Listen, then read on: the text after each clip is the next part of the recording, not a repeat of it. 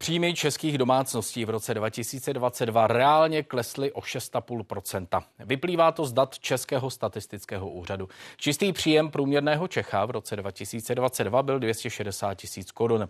Přestože je tato částka o 18 tisíc vyšší než za rok 2021, kvůli vysoké inflaci lidem mzdy reálně klesly. Dobrou zprávou je, že ubylo lidí, kteří se nacházejí v příjmové chudobě. Víc než 6% českých domácností ale trápí takzvaná materiální a sociální deprivace. V praxi to znamená, že si nemohli z finančních důvodů dovolit pět nebo více položek eh, z celkem 13 sledovaných. Co je důležité, je, že narostla ta materiální deprivace. 6,3% eh, je opravdu jako těžká chudoba a zároveň ten výzkum ČSU, bytě kvalitní, tak nezachycuje lidi na ubytovnách, sociálně vyloučených lokalitách a v azylových domech a podobně. Takže tu materiální deprivací v Česku trví, trpí pravděpodobně skoro až 10% domácností, když připočteme tyhle ty, uh, typy vyloučených domácností, které ten výzkum nezachycuje.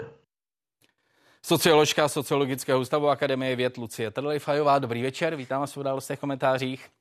Politolog Institutu pro veřejnou zprávu Petr Sokol. Dobrý večer i vám, pane Sokole.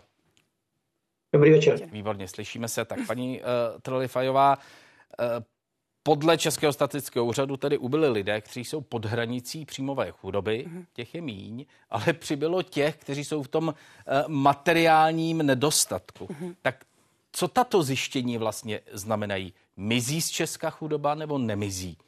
Nemizí. Nemizí. Velmi jednoduše říct, Takže ten, ten, ten, ten pozitivní efekt, že je pod příjmovou chudobou mít lidí, to... To, to hodně souvisí s tím, jak je to číslo konstruované. Tady to číslo, to jako to měření chudoby, to, co tady vidíte, těch jako 9,8%, myslím, teďka vychází, uh, odráží daleko víc nerovnost ve společnosti. Ono se to vztahuje k středním příjmům v České republice. Ten vzoreček je složitý, to není důležitý. A v momentě, kdy střední příjmy klesají všem, tak ta hranice chudoby, která je na 60% ekvalizovaného mediálního příjmu, je to No, to výpočet matematický, to strašně složité názvy. Tak no, to tak. klesá i ta hranice chudoby. Takže jako ona tohleto číslo daleko víc vypovídá o nerovnosti ve společnosti. Ten střední příjem, ke kterému se vztahuje, je úplně jiná částka v České republice než třeba v Německu. A to, co nám spíš jako říká o nějaký jako reálný životní zkušenosti těch lidí, jsou opravdu ty další čísla, o kterých jste mluvili. To znamená ta materiální neprivace, Opravdu to je docela varující číslo. To, že třetinu... si něco nemohou koupit, protože no, no, no. to nejde. A že nám vzrostla o třetina skupinu lidí, která si něco není schopná koupit, je docela důležité číslo. A zároveň, že reální příjmy domácností klesly o 6,5%, tak tohle je jako důležitý číslo. A on nám to sedí i do jiných dat, který máme třeba o vývoji kupní síly českých mest nebo o nějakých chudobě, který jako s nimi pracujeme z jiných hmm. zdrojů. Jak když to převedu, tedy statistici to převedli hmm. do těch eh, reálných čísel, která si, která si asi hm, eh, řada lidí bude umět eh, představit. 16 774 korun, to je hm, ta příjmová chudoba pro jednotlivce, 25 160 je to pro dva lidi. Jsou ta čísla správně navolena, nastavena, popisují něco eh, reálného, abychom z toho mohli začít odvozovat, co a jak s tím dělat případně? Zase se to vrací k tomu. Tohle je statistika, která je používaná hmm. především k mezinárodní komparaci. Daleko spíš vypovídá o nějaký jako celkovém vývoji té společnosti. Já říkám, daleko víc vypovídá o vývoji příjmových nerovností. Ještě tam nemluvíme o majetku. A, ale jestli člověk, jako který už má 17 tisíc, je v pohodě, a ten, co má 15, je chudej, to rozhodně takhle jako říct nejde. Hmm. A proto máme ty jiný kritéria, skrze který se opravdu díváme na to, kde nám daleko víc říkají o tom, jestli ty lidi jsou schopní z těch příjmů, co mají, pokryt svoje běžné náklady. A pak se můžeme bavit o různých definicích chudoby. Můžeme se bavit o té materiální deprivaci, kde jde opravdu o to pokryvy úplně základní potřeby, a nebo o indikátorech, jako je minimálně důstojná mzda, kde se ptáme, můžou ty lidi, když pracují, pokrajit věci, co jsou ty společnosti vnímané jako běžný. A tedy ta konceptualizace chudoby se většinou pohybuje mezi tím spektrem. Mám na přežití, mám hmm. na to, co je v té společnosti vnímané jako běžný. Hmm. A pak máme různé definice. Hmm. Pane Sokole, eh, eh, vy vnímáte, že to, kdo je chudý, kdo není chudý, je popsáno správně a že lze začít hledat eh, nebo na základě toho stavět funkční cesty k řešení? Určitě ta čísla jsou, jsou užitečná, ale viděli jsme tady na těch různých, různých uh, údajích, které spolu diskutující představovala, že uh, se vždycky musíme dívat asi na těch čísel víc. U nás dlouhodobě platí, že když se podíváme na to první číslo, o kterém jste mluvil, to znamená to procento lidí ohrožených chudobou, tak je to v evropském srovnání velmi, velmi nízké číslo, dokonce jsou někdy statistiky, kde je na tom Česká republika nejlépe, což je asi způsobeno tím, že jsme hodně rovnostářská společnost, kde ty rozdíly oproti jiným státům eh, nejsou tak velké. A samozřejmě ta čísla jsou užitečná k tomu, aby bylo možné nastavovat nějakým způsobem sociální politiku, ale eh, ta čísla nestačí, pak je třeba ještě, eh, aby přišla nějaká politická rozhodnutí, která rozhodnou z těch různých koncepcí, jak, jak tu pomoc těm lidem, kteří jsou skutečně ohroženi tou materiální nouzí nebo chudobou, to je jedno, jak to budeme nazývat, a se dalo ze strany státu pomoci. Hmm. Paní Talerfajová, v návaznosti na to, co říkal Petr Sokol z toho mezinárodního srovnání nebo evropského srovnání, my jsme spíše chudší společnost nebo spíše bohatší společnost? Zase.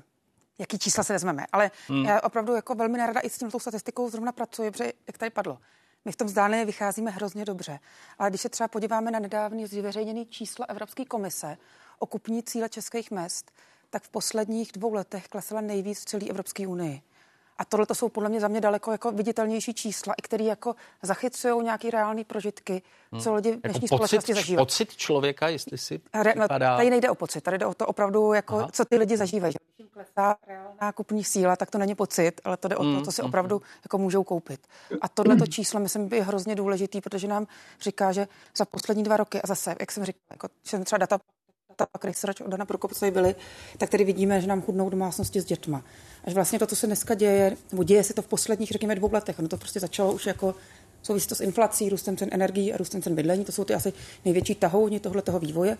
A to, co je velký problém, a to je opravdu jako vnímám jako důležitý veřejně politický problém, je, že jsou tady chudobou nebo nějakou ekonomickou nejistotou, můžeme taky používat tenhle ten termín, ohrožený velká skupina pracujících lidí potenciálně ještě důchodců. Jo? Že chudoba už dávno u nás není problémem jako lidí, kteří jsou nezaměstnaní, ani nějakých třeba jako periferních chudých regionů nebo vyloučených lokalit, i když tam to pořád je, a naopak se ty problémy můžou jako násobit, ale je to problém jako nějaký nižší střední třídy. A to je nějaký jako docela varovný zjištění, kterým bychom měli věnovat adekvátní hmm, pozornost. Hmm. Uh, uh, Petře Sokle, vy jste použil slovo rovnostářství, že naše společnost je rovnostářská. Která společnost je podle vás schopná se spíš postarat uh, o ty slabší? Tak která je víc nebo méně rovnostářská? Já si myslím, že to není úplně ten ukazatel, který rozhoduje o tom, kdo se, kdo se postará o ty eh, potřebné že tam je to spíš otázka toho, jestli přistoupíte k té, když to řeknu zjednodušeně, sociální politice rovnostářsky, to znamená, že budete vlastně pomáhat i lidem, kteří to nepotřebují. To je podle mě cesta, která je horší.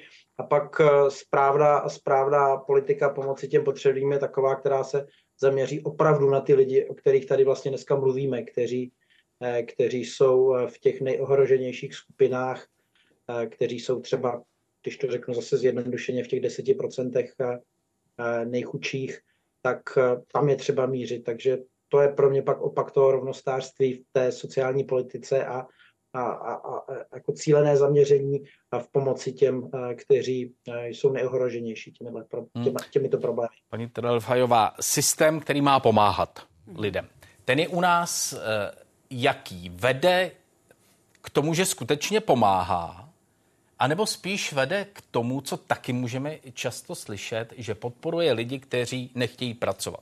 Teď to zjednoduším, ale tyhle názory zjednodušují, ale tyhle názory zaznívají prostě. Názory Určitě zaznívají. to tak je, že ty názory hmm. zaznívají. Ano, ano, ano. To, co... A nebo ono to tak i je, že ten systém je takový...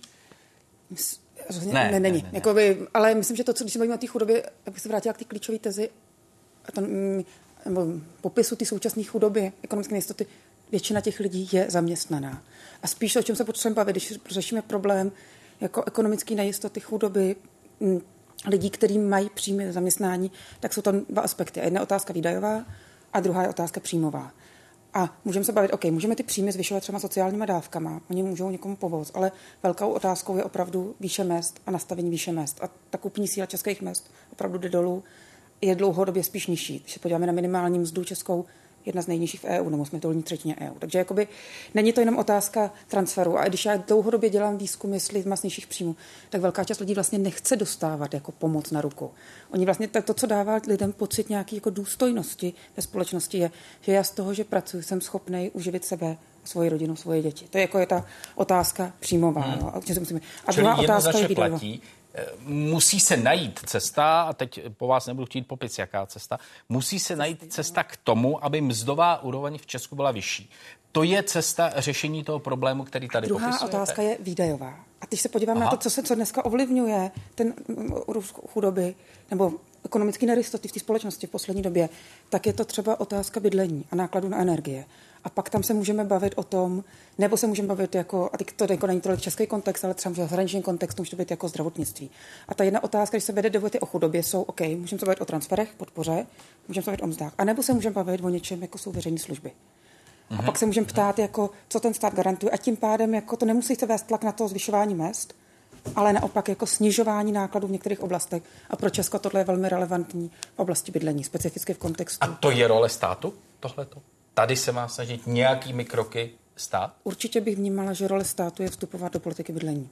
A je to samozřejmě na další debatu, jakýma nástroji různýma, ale určitě je to role státu. Ano, hmm. bych měla. Pane Sokole?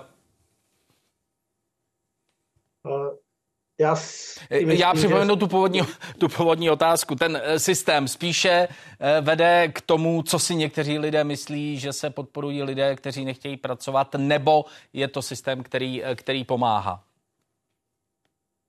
Tak já už jsem to naznačoval v té předcházející odpovědi, ať jsem teď chtěl začít z konce, tak se vrátím k té vaší otázce původní.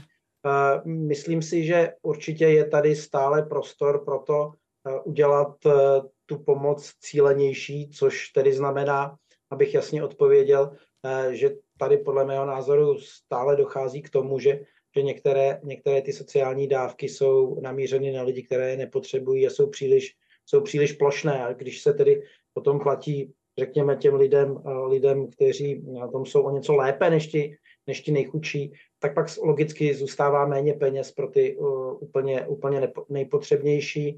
Takže já bych uh, šel tady touhletou cestou, protože... Hmm. A to mluvíte, vlastně promiňte, to, že do toho vstupuju, to mluvíte eh, tedy o té příjmové stránce a paní Telolifajová zmínila tu nákladovou nebo výdajovou stránku a v této oblasti ingerence státu. Eh, tu nevidíte?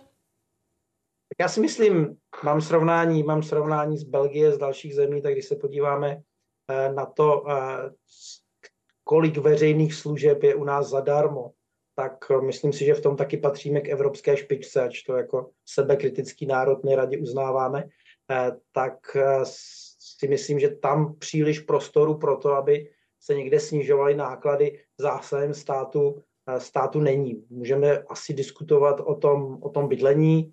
Já sám jsem jako skeptický k tomu, že, že vlastně stát je schopný tohleto vyřešit nějakým mávnutím kouzelného proutku nebo nějakou obrovskou investicí. Myslím si, že tam vlastně víc tomu může pomáhat ehm, jako roz, rozhýbání trhu, než, než to, že bude stát eh, stavět každému byt, kdo, kdo to potřebuje. To je samozřejmě a to absurdum tohleto, ale, ale myslím si, že to je spíš v té, v té pomoci na té straně příjmové, než že by v České republice byl ve, velký prostor na to, aby eh, se nějak upravovala státními zásahy ta, ta výdajová část toho hmm. problému. Dámo, pane, oběma díky za účast v událostech komentářích, děkuji za rozhovor. Naschledanou. Děkuji za pozvání, naschledanou, dobrou noc.